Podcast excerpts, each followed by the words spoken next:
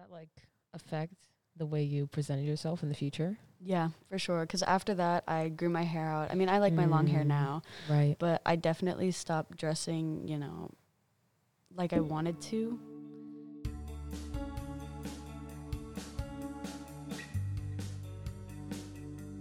Hi, everybody. Welcome back to uh, Colgan's Creative Writing Podcast, Authors Anonymous. I'm your host, Alana Beasley, and today I'm here with a regular.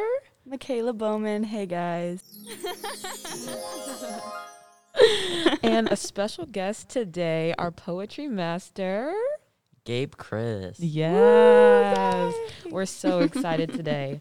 And as usual, we wanted to start us off with the quote of the day. I'm very excited for this one. I picked this one out myself, so Mhm. I'm going to read it. It is from James Baldwin's book, Giovanni's Room.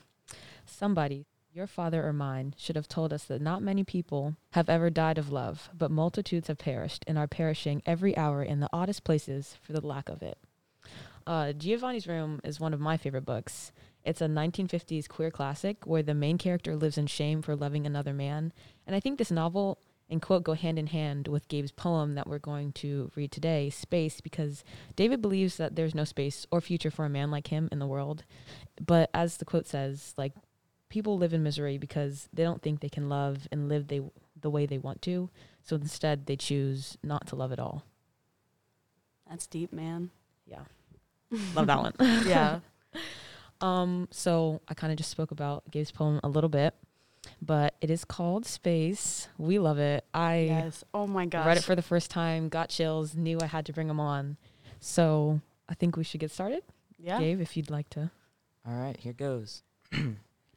there is no space for you here. Someone like me, people like us. We break our hands reaching for goals we have no business even looking at. And while I flooded my streets with the sweat and tears I lost just to learn my own worth, they sweep their sidewalks of the dirt from my shoes. They are haters of love, catalysts of sameness, builders of walls upon grave sites, echo chambers that reflect only what makes them feel comfortable.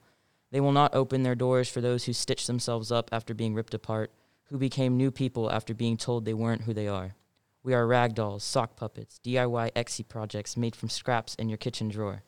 Given the option to disintegrate in the back of cabinets or reclaim ourselves from being erased.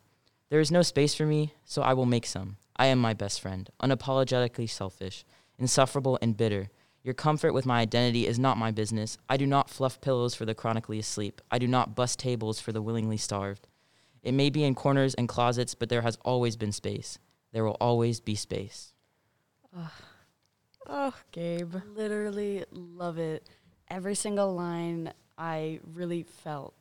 Just so many emotions and I think that's a big thing about writing is, you know, it's meant to make you feel something. Right. And this This definitely, you know, hit home, at least for me. Right. This is what poetry is about. I love reading pieces like this uh, where they just instill so much emotion in readers and something that's uh what's the word? Like the word for not straightforward. Um, Girl. Well, something that's like open for interpretation enough that so many people can relate to it. oh my gosh, it's on the tip of my tongue. Um, ambiguous. Sure. I don't know what that means. but I'll take that. So I wanted to ask you a few questions, Gabe, if that's Mhm. okay with Of course. you. I wanted to know what your headspace was when you were writing this piece. Well, um, I guess one of the first feelings that I feel when I think about it is just kind of exhausted. Um, I've been openly part of the LGBT community for a long time. I Mhm. came out a while ago, and even before then, I was not your typical kid. I never, I was made fun of a lot. I was bullied a lot. So you know, it gets to a point where I'm just kind of fed up with it. You know, I'm I'm almost grown. You know, I've learned to love myself, Yeah. and on my own, I figured that out. And at this point, it's just kind of, kind of tired of people Mm-hmm. just not minding their business. At this point, you know, it's just kind of exhausting to just have Yeah. to constantly defending yourself from people who don't even know who you are, Mm-hmm. questioning you, you know. Yeah. Um, and bouncing off of that, was there a specific event that brought you to this feeling of exhaustion or just a series of events over time?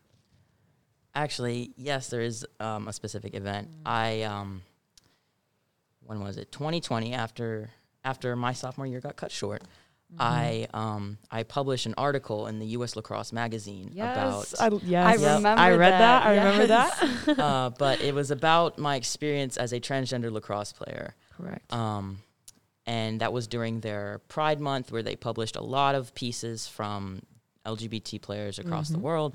And um, my article got posted on their Instagram and on their website. And um, it got a large response. Uh, and there was a lot of positivity and um, people messaging me saying that their, my story helped them and that they're Right. going through something similar. But there was a lot of really horrible comments from, you know, even lacrosse coaches, players, Oh, adults, parents of players. It was. I want to emphasize that there were a lot of adults in my messages, and I was 16. yeah. Um, But you know, messaging me that I'm gross, that I'm going to hell, that I'll never be this and that, and oh, I could tell you're a girl, this and that. It was just na- nasty. It was horrible. And you know, there's they're basically saying, you know, there's no room for people like you in lacrosse. yeah. Um, you know, there's this lacrosse isn't about politics. You know, all this is a crap. You know, sorry, I don't know if I'll say crap on this podcast, but um, you know, I felt really beat up that I was not wanted, and Right. I've been playing lacrosse since I was seven years old. So it was not Right. something I wanted to give up Right. quietly. You know, Mhm. and um, at, there was a point where I kind of wanted to quit because I could not play in the girls' team anymore. It was just I couldn't, Mhm. and joining the boys' team was going to be really tough. I'd found out, Right. but um, eventually I, you know, I started training. I went to clinics. I watched game film. I I studied and worked out a lot to learn how to make that transition into boys lacrosse, and I had to uh, uh, do an appeal for the with the Virginia High School League to Oh, be able wow. to be um, eligible to play boys sports. I had to get notes. I had to do an interview. It was a long process, but I was allowed to play, and I made the varsity team Mm-hmm. um, this past season, my junior year. Um, so that really, you know, it was really scary for me that something I was so passionate about would be so unwelcoming to me. Right. And Um, there's no reason for people to have an opinion on. Absolutely not. That's what I wrote about in my article was that, Yeah. you know, it has nothing to do with it. I'm on the field. I'm not thinking about my teammates' political opinions, all this crap. They could be transphobic. And I, you know, we can talk about that off the field, but when it's during the game, it just doesn't matter. I- I'm playing a team sport. We're a team. We're working for one goal together to win the game, you know. But um, the poem Space is about how I kind of made my way into it. I was Mhm. being told that I didn't belong, Mhm. but I did it anyway. And look where it got me, you know. Mhm. I'm I'm gonna make varsity again this year. I don't want to jinx anything, but um, you know, I just all these people will tell you you don't belong. So you just you got to make that room for you. You got to force it, and it it'll happen. and getting these comments from a whole bunch of people online, Mhm. did it cause you to to change the way that you perceived yourself, the way that, or were you comfortable enough and to just kind of say like, they don't know anything. Like I'm not gonna listen to what you're saying. I'm gonna still be me. Yeah. Um, I was lucky that I had reached a point in Yeah. my life where I was not affected by that because you know you get so much, you hear that so many times, you get used to it. Right. Um, but something I've learned is that people will say whatever they think hurts you the most, no matter what they actually think. Mhm. Um, because I know that when people saw me on Instagram, they didn't actually think I looked like a girl. They only said that because they Yep. I was trans. You know? yeah. And if I had said that I was a girl, they would have said I looked like a boy. You know, it's Yep. because Right. I when I was younger and I had I was identifying as a lesbian, people told me, "Oh, well, you look like a boy. You look like a boy." But then when I transitioned, "Oh, you look like a girl." Yep. They, they will say whatever will hurt you the most Yes. because they're afraid of things that they don't understand. Mhm. So I just know that they're ignorant and they don't know what Yep. they're talking about. So I don't I don't pay any mind to it. But oh, props to you because you said you were at a point in your life at 16 Mhm. where you didn't care what other people think. I think people, it takes people, people at 40 still don't. No, yeah, for sure. Yeah.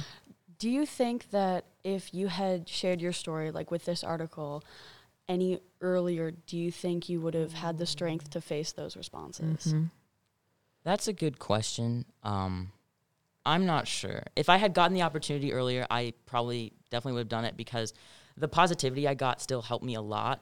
And the fact that U.S. lacrosse, like the people who Mhm. are in charge of lacrosse leagues in the whole country, so backed me, that was enough because, you know, you're some nobody who coaches at a random high school in, in the U.S., but the entire U.S. lacrosse itself is on my side, then, you know, I, I kind I'm kind of winning here.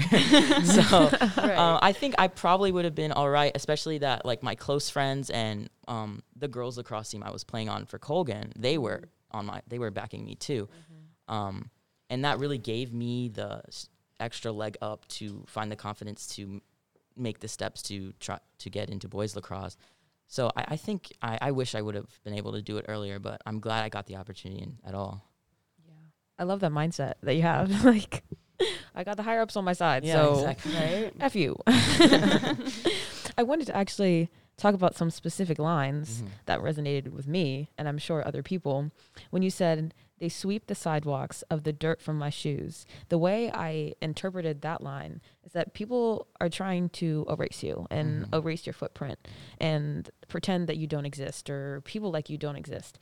And I really like this line because I feel like it's timeless and it applies to so many Mhm. things. Like, Oh, for sure. so many things in history, like people, the U.S. is trying to erase, Yeah. or the government is trying to erase, and Mhm. pretend that it didn't happen. So I really wanted to highlight that line, and Mhm. props to you. Love that one. Thank you. oh, I don't know what else to ask. Um, one thing I kind of wanted to touch on one of the last lines of your poem Your comfort with my identity is not my business. I do not fluff pillows for the chronically asleep. I do not bust tables for the willingly starved.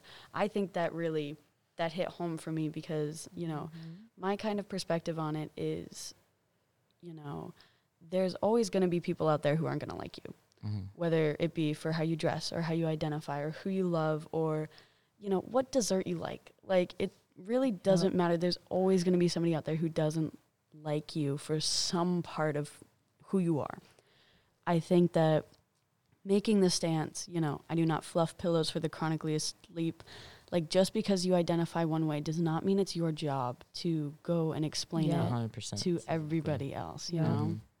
Yeah, um that that is exactly what I was trying to say because Mhm. for any person who's part of a marginalized group, whether you're a person of color, you're LGBT, you're disabled, people want you to teach them everything. Yep. And I'm okay with respectful questions, Mhm. but like I said, there were adults in my private messages saying horrible things and I was 16, you know, it's not my job to educate some grown person on the world. Like it's Mhm. 2021. Like you need get Yeah. with the times. It is not my responsibility. I'm focusing on myself, you know. And that's another thing I think is something that we're teaching people is not okay is to put yourself first and that's something, you know, once I learned to do that, I became so much happier. Mhm. But you know, it's not I'm trying to be happy and live my life, and I can't just I can't write a whole book for every person I meet on how I identify and Mhm. what the LGBT community is and all this stuff.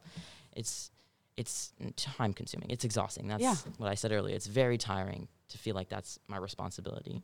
Yeah, for sure. And it definitely, you know, for me at times, I feel almost like a search engine where it's like people are just typing in their questions and just Yeah. berating me. And it's like, okay, like I exist outside of the confines of my identity. Like you, you can go out of your way to do external research about these things if you have questions about it. Mhm. You Yeah. know? Yeah. But I also, it's exhausting having people always come to you and always Mhm. like use you as, like you said, a search engine. Mm-hmm. But I also respect it in a way oh, because sure. I like that we're making making strives to to actually educating ourselves. Because Yeah. Yeah. in the past, people would just be like, Right. You're like over if there. You, yeah. if you don't understand it, just kind of ignore it and Yep. the problem will go away. I'm doing Yep. finger quotes, but obviously you can't see. yeah, yeah, that's the difference between like a respectful question because Right, people exactly. will send hate your way and then claim, "Well, I didn't understand. I didn't know." yeah, Well, then why did you say something about something you don't understand? Why did you Right. make such a strong opinion if you don't get it? Like, Mhm. yeah. I don't. I'm not res- answering your questions respectfully anymore. Mm-hmm. And I think everything that we've just talked about uh, goes into the line I am my best friend, Mhm. unapologetically selfish. Mhm. I'm going to put myself first. I will be selfish because that is the way I'm going to be happiest. And that's the way that I'm going to, I don't know, live my best life, I guess. I think there's a.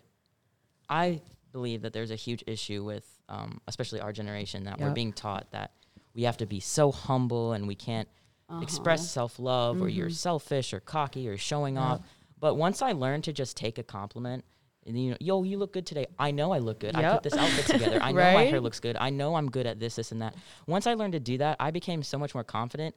And matter of fact, when you learn to do that and you become confident, you're able to put other things first. You cannot put other things first if you are not in the right headspace. To. Yep. Exactly. That's a great Retweet. way of putting that. Yeah. Yeah. Go ahead, Gabe. You're just going off today.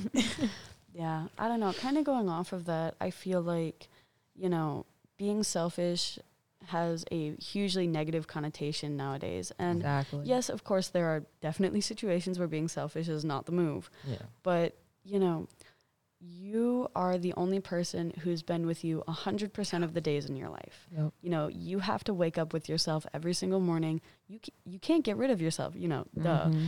but you know like to be able to come from a place of self-love and acceptance and being you know okay with who you are that's how you're going to be able to focus on other things and focus on different passions because you're not caught up in oh how do these people think of me you know i have to do da da da da da to try and fit in and try and find space for myself where there might not be any Yep.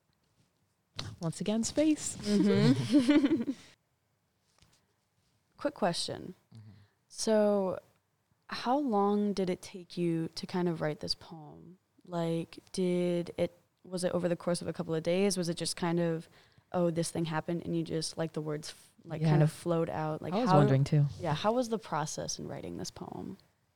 Um, I feel like it was kind of like a brain vomit moment. Yep. You know, small Totally edits here felt and there, but it Mhm. just it's one of my more flowy, just thought pro- thought. What is the word? Train of thought Mm-hmm. writing things. Um, because this is not my normal style. um, I, I've written a few like this, but mine are more like short, concise um, poems. Uh, but this is more of the way I think, I Mhm. guess. Um, so no, it was just exactly how I was feeling and thinking about what happened to me. Yeah. Mm-hmm. Thank you, Gabe, so much for reading and talking a little bit about the story behind this piece. I think a lot of people can relate to some struggles that you talked about today and will feel solace for knowing that they're not alone Mhm. in the way that they're feeling. So, once again, thank you very much. Thank you yes, for thank having me. you. Ugh, anytime. Actually, anytime. Anytime. Send over those pieces. Uh, Send over- I'll I got plenty. uh, thank you all for listening. Once again, I'm Alana. I'm Makayla. And I'm Gabe. Oh. Thank you guys. See you later. Thank you guys. All right. Authors Anonymous out. Ciao.